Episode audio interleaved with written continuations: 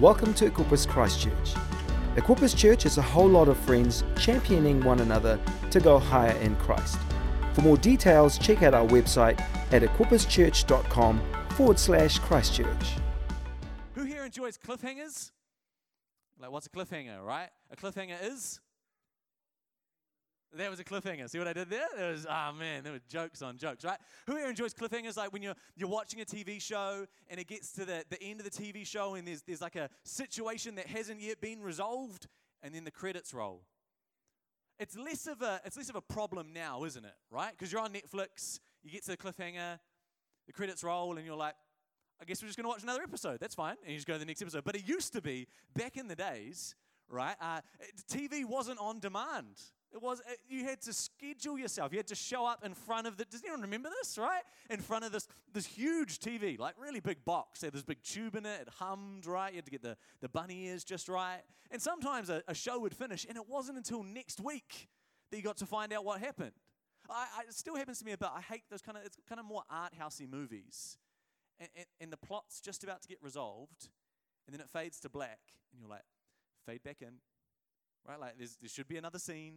I don't know what happens. Did they make it? Did they not make it? Right? I'm trying to avoid any spoilers of any particular movies at the moment. But you know, there's that moment, and then the credits roll, and you're like, uh, no. Anyone, anyone ever had that feeling? I just sunk like an hour and a half into this movie, and now I don't know if they made it out or not. I don't know if this resolved. I hate that feeling. I hate cliffhangers, I have to be honest. Em loves them, right? Em's all about she'll watch the psychological thrillers and the crime shows, and she loves those moments. But me, they just make me really uncomfortable. They make me feel really tense and really like, ah. And, and I think that this moment in Second Kings is kind of like that. There's a cliffhanger, right? They show up and, and, and we'll explain what's happening in a minute, but he walks outside, the servant of Elisha, and he's surrounded by this enemy army. And then, and then he, you know, he talks to Elisha, and Elisha said, God's going to open your eyes. And he looks out and he sees chariots of fire surrounding them. And he's like, man, what, what is going on here? The other types of movies that I, I, really find hard, they're not so much cliffhangers, but like disaster comedies. Does anyone know what I mean when I say disaster comedies? It's like those comedies where everything goes wrong. Yeah, like someone's just having an unfortunate day and, and it kind of starts so they lock themselves out of their house and, and then it progresses to now they're being chased by the mob and, and they end up like destroying their car and, and destroying their house and they get the FBI after them. And the whole time I'm too analytical. My brain's like, how, how are they going to make this work? Right? This is never going to, their life is ruined. Doesn't matter what happens, this is never going to come out okay. It makes me feel uncomfortable again. Those moments of, of cliffhangers. I, wonder, so who, who, quick show hands, we'll get some engagement going around us. Has just me talking for way too long. Who enjoys cliffhangers, yeah? Okay, so we're about, we're about 50 50 split. Keep your hands up if you enjoy cliffhangers in your own life right? Like those personal moments where, where maybe you walk up, you're at, you're at the grocery store, you pull out your EFTPOS card, and it's like, cliffhanger right? I'm going to swipe it. I'm going to put in my pin. Who knows, right? Accepted, declined. We're going to find out. It's just so much fun. I love some anticipation in my life. Not so much, right? When it's someone else on, on, on the TV, kind of funny when it's cliffhanger. When it's us in our own life, I, I think you probably agree it's a little bit, little bit different. I don't know, have you ever kind of walked out in your own life into, into a new day? Started going about and, and things have started going wrong things have kind of started turning in a way that you, you weren't expecting them to go. Maybe you felt a little bit like this. That was my cue to change to my next slide. Like this in this moment where I don't have a slide, there should be that one. Anyone ever felt like this? Right, this is me engaging meme culture to stay relevant. I'm, I'm young and hip, don't worry about it. Right, like life's kind of burning down. Thank you, appreciate it. You're like, no, it's, it's all right. Everything's fine. This is, this is exactly how I plan for things to go. This day was meant to fall apart like this, right? Um, my life was meant to end up in this way. Today, I, w- I want to look at this story in Second Kings, and I want to look at a thought that flows from this, from this, from this story and from our full access series. The thought is, is if God is with us in our everyday lives, what if God is with us in our everyday lives, but we're unable to see Him? And if so, what's stopping us? Right? If you're taking notes today, the title of my message is Near sighted. I made that myself.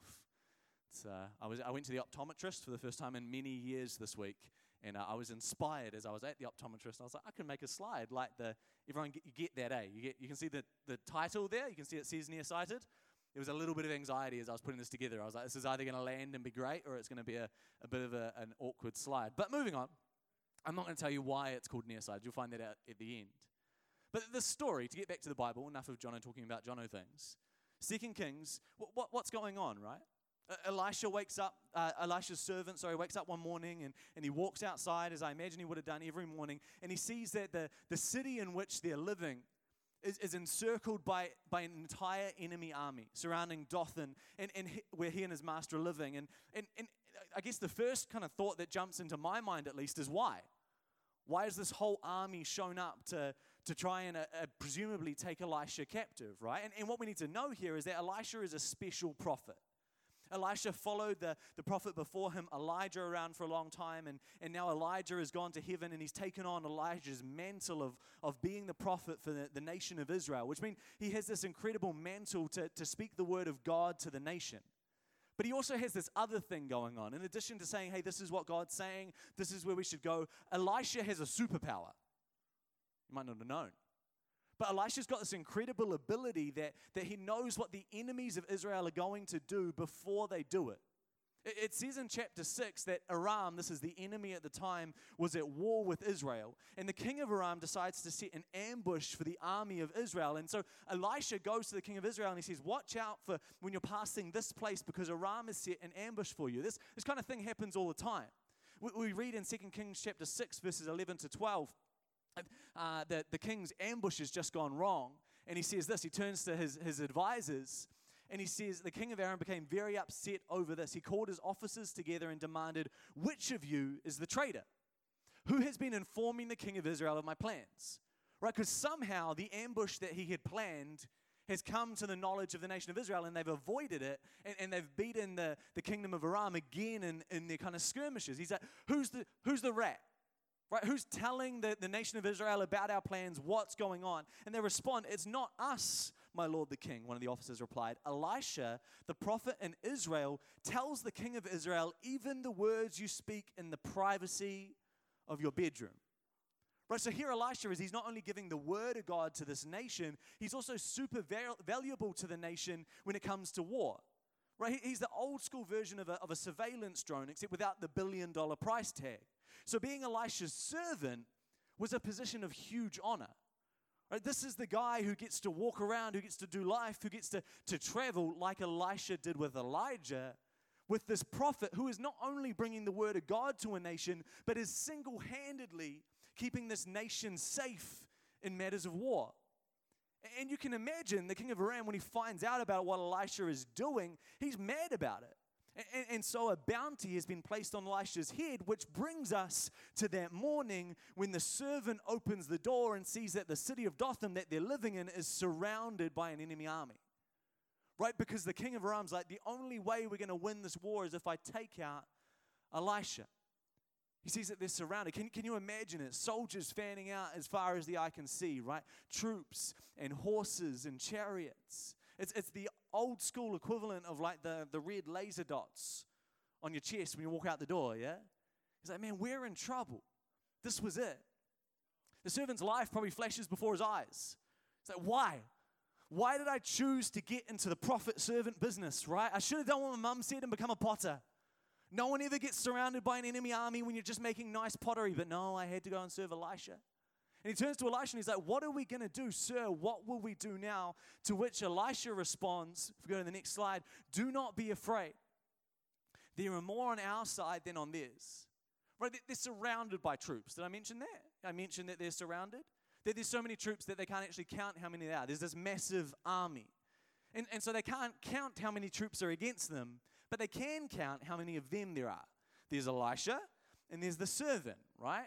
Now, I don't want to be disparaging to Elisha and kind of his, his mathematical prowess, but I think two is less than innumerably more than you can count. Yeah? Do we have a consensus on, on that agreement? That there's less of them than there are of, of the army coming against them. And then Elisha prays, Oh Lord, open his eyes and let him see. And the servant looks outside once more and he still sees the, the soldiers. He still sees them in their armor and with their weapons. But now that wasn't all he saw. When he looked up, he saw that the hillside around Elisha was filled with horses and chariots of fire. You might think, John, it's a great story. It's fantastic. It's nice that this happened. But, but what's the point, right? I've got two points that I want to share with us today about, about what I think that we can do when, when maybe we know that God is for us. We know that God is meant to be with us in life. We, we've been in this full access series. We've heard, come on, God is for you. He's doing something. He's working on your behalf. God has a plan and a purpose for you. But if you're honest in your everyday life, you're like, I don't know if I can feel that. I don't know if I can see God at work. I don't know if that rings true to my experience. Two things that, that we can do that can help us. The first one is we need to see God in the unseen. See, what's so important about this story is that the chariots of fire didn't show up when the servant's eyes were opened.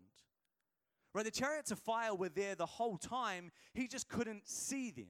They were present but invisible. The servant was staring at them every time he looked outside, he just didn't know it. And so then the question becomes so the servant couldn't see that the army of God was there, but Elisha could, right? And, and, and, so, why could Elisha see what, what others couldn't? Why could Elisha see the army before the servant could? Maybe it was because Elisha often looked to see things that others couldn't. Maybe it was because he'd looked before. Biblical trivia did you know who's, who's uh, the person who performs the most recorded miracles in the Old Testament? Right? Any, any givers? Any goers? Hint, we're talking about him quite a bit in this moment. Elisha, you guys are amazing, right? We've got some uh, budding theologians in the room. Elisha has the most recorded miracles in the Old Testament. And I think one of the reasons for that is because he was always looking to be a part of God moving. He was always looking for God, what are you doing? And because he was always looking, he saw the places that God wanted to move. Some examples of this in, in 2 Kings chapter uh, 3, verses 16 to 20. The Israelite army is again at war. This happens a lot in the Old Testament. This time, they're not so much fighting uh, Aram, they're still fighting them on the side, but they're at war against the king of Moab. And, so they're actually kind of traveling out to fight the king of Moab, and they get stuck. Have you ever been, uh, been driving and you think that you've got enough petrol to, to get somewhere, and then the, the petrol light comes on, and you realize, I'm not so certain anymore if I do have enough petrol, right? Being from the North Island, I'm not used to these massive expanses we have in the South Island where there's, there's no petrol stations for like a couple of hours. You drive up the, the North Island and there's a petrol station every like 30 to 20 minutes, right? You can just stop whenever you want. The South Island, you're kind of getting picked in and you drive down the coast and it's like, if you do not have a full tank now and you've got a small tank, you may not be making it to where you want to go, right? Like you might be having a bit of a hitchhike, fill up a can, and, and come back to the car sort of moment. This is what happens to the, the army in, in this passage. Not petrol, right? But water. They're traveling and they're going to war and they think they've got enough water, but they run out halfway through this desert that they're traveling through. They're like, we've just annihilated ourselves. Right? We're stuck with not enough water to get back, not enough water to push on. We don't even have to, King of Moab doesn't have to do anything. We've defeated ourselves. We're in so much trouble. And Elisha is there with them and he, and he says, No, no, wait, I believe that God's going to provide. Start digging ditches.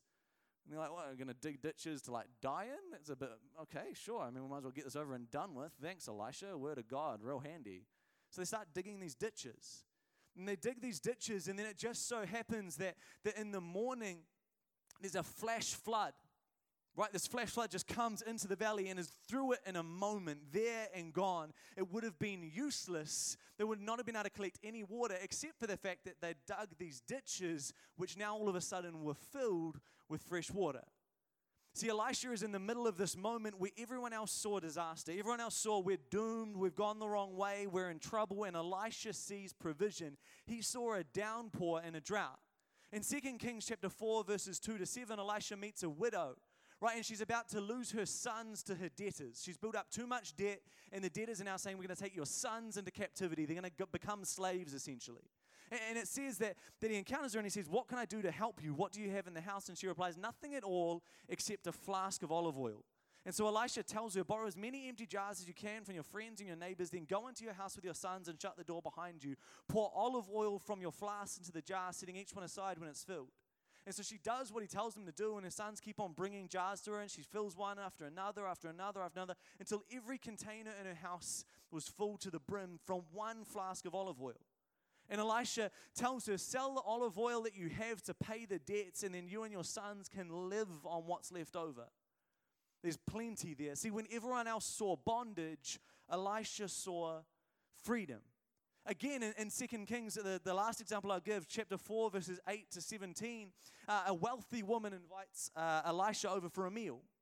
Right? And, and Elisha asks, Hey, what can I do in return for this hospitality? It's, it's very generous of you. And the lady says, Look, nothing. You can do nothing for me. And so as they leave, Elisha asks his servant, uh, what the lady and her husband might need, and the servant explains that she doesn't have her son, have a son, sorry, and her husband is an old man. If you get the inference, right? That they're in need of an heir, and there is no way of providing an heir naturally. And Elisha says to her, You'll have a son by the next time I see you. And she says to him, Please don't get my hopes up. Don't string me along. Don't, don't give me this hope and then just leave. If, if this is going to happen, you can't just don't, don't leave me in this, in this place of wanting and longing. But a year later, Elisha comes back and the lady has had a son. Where everyone else saw a barren lady, Elisha saw a child. And then one day, this very son, this child is a young boy, and he goes out to help his father in the field, and he drops dead.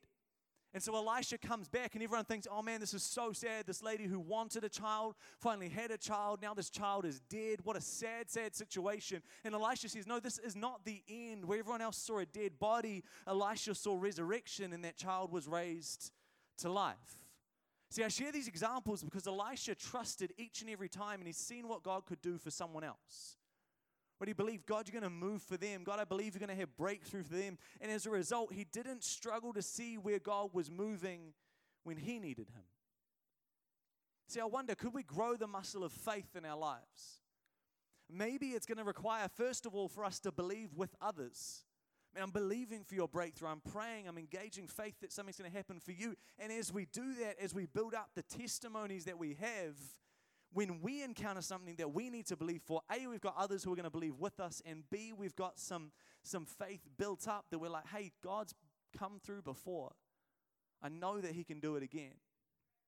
See, as I said, it, it doesn't say that, that when Elisha prayed, the Lord sent the horses and chariots. Right? It, it says that when Elisha prayed, the servant would see the help that was already there. See, they were, they were already there. The servant just couldn't see them, but Elisha could because he'd built up that muscle of faith. See, I wonder, where is God with us, but, but we can't see him? Where is God already there? See, I, I believe that the question is never, is God with me? It's always, can I see God? Where is God working? God, I know that you're working. Would you help me to see it? And it's all right to feel like he's not. It's an all right emotion to encounter when things are hard to be like, man, I, I know in my mind, I know in my heart, I know in my trust in the character of God that God is working. I just really, for the life of me, I can't figure out where He's working. I can't see what He's doing. But it's important to remember just because we can't see it doesn't mean that He isn't. And so maybe the prayer that we need to pray isn't, God, would you just get off your bum and do something? But is God, I know that you're at work. I know that you are good. I know that you are trustworthy. Would you help me to see what you're doing in this situation? Which leads me to ask if God is working, why can't we see him? Right? It's all well and good to say, oh, Elisha built up the muscle of faith, and we want to do that in our own lives, but sometimes we can still encounter situations where we want to believe that God is working. We want to believe that God is doing something, but we still can't see it for ourselves, yeah? Feels like, God, I, I know that you're at work. I know you're doing something, but I can't see it. My second point and my final point today is we need to see God through our problems. See, see when, when God opened the servant's eyes to see the unseen army, he still saw the enemy soldiers. Right? That they didn't go away. But what changed was he was no longer afraid of them. And, and I wonder, why was the servant no longer afraid of the enemy army? Right? We, we can read this and think that the chariots are now standing in between Elisha and the army. Right? Like a, some sort of like a divine bouncer. Like here's Elisha and the servant, and, and then they pray, and in front of them, like a wall of fire, a holy wall, the, the chariots just appear, and the servant's like, oh man, we are safe. They're going to have to get through these chariots before they ever touch us. But the reality is, if we read into this a little bit more, that, that that's not actually what, what goes on. It would be nice to hide behind an army of angels, but, but it says instead that the hillside around Elisha was filled with horses and chariots of fire. And see, I think this is important because I think that we need to understand that if we choose to follow Jesus, we can see things differently, that our help is here, that God is with us. But we also need to understand that the hills aren't inside the city. So, so the army of God is, isn't around Elisha facing out. Instead, the enemies are around the city, right? Elisha and the servant are inside the city, and the hillside is around the enemies. So, if the, the army of God is on the hills, where is the army of God? It's not surrounding just Elisha and the servant as a protective barrier, it's on the outside of them, surrounding what is surrounding them. On the inside, facing from the outside in, surrounding the enemies from the outside in. See, I think so often in life we want God to protect us from the inside out. Yeah, protect, to protect us from hardship. And as a result, we can pray prayers like, oh God, please don't let anything bad happen to me. Don't let any need come into my life, as if our faith is meant to, to isolate us. But I believe that doesn't make sense because if you couldn't see the problems, if you weren't aware of them, eventually you'd probably forget that they existed. And then if you didn't have problems, you'd probably stop, if you're anything like me, looking to God. And then if you're no longer looking to God, of course, the thing you would naturally look at is, is yourself. Right? We become introspective. We start looking inward and, and we start thinking it was us. Man, no enemy is attacking me. No one's surrounding me. This doesn't seem to be any problems. It Must be because I'm awesome.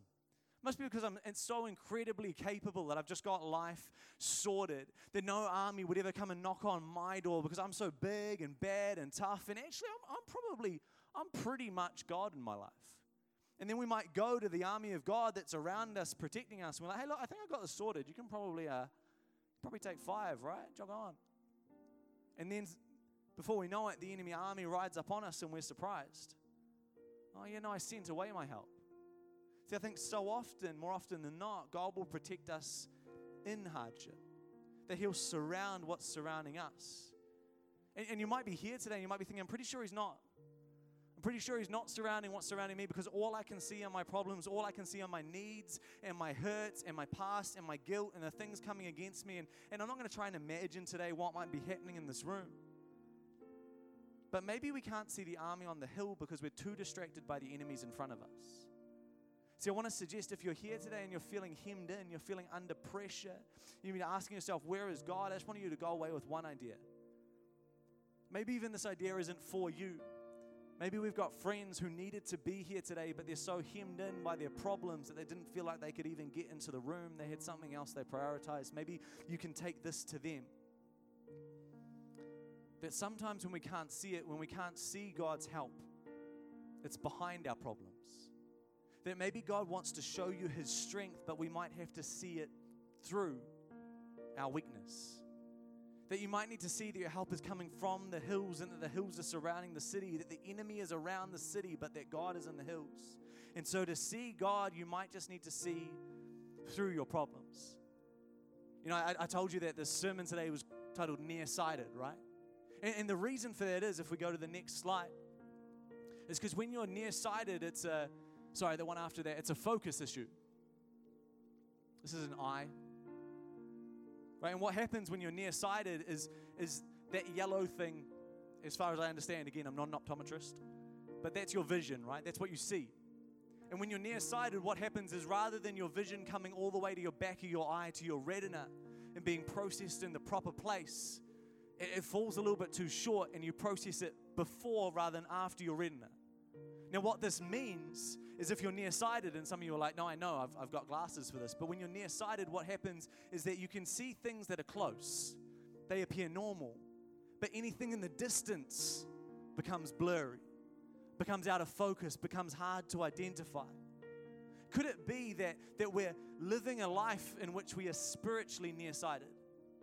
In which all we can see are the problems immediately in front of us, and we're focusing in such a way that we cannot see past them to the help that is for us on the hills. Could it be that today we might need to, to, to learn how to focus on something else which would help us to stretch out our vision to see that where, where God is? In a minute, I'm going to invite the band to, to lead us in a refrain. maybe you could stand to your feet bow your heads and close your eyes. We're done, but I just want you to, to think on these two thoughts. Number one, where do you need to see God? Where is it in your life that, that you feel like God's not there? God's not present? God's not where you need Him to be? Could I remind you today that He's on the hill? That He always has been? That He's on your side? That He's surrounding what's surrounding you? But to see Him, you need to see through your struggles and your problems. And, and, and to do that, to focus past them, as we do that, they begin to change. As we begin to not just focus on the things that we're going through, as real and as, and as immense as they might be, not to diminish the situations you might be in or come to be in or your friends and family might be in, but to say, hey, look, I can't change the situation, but I can change what I'm focusing on.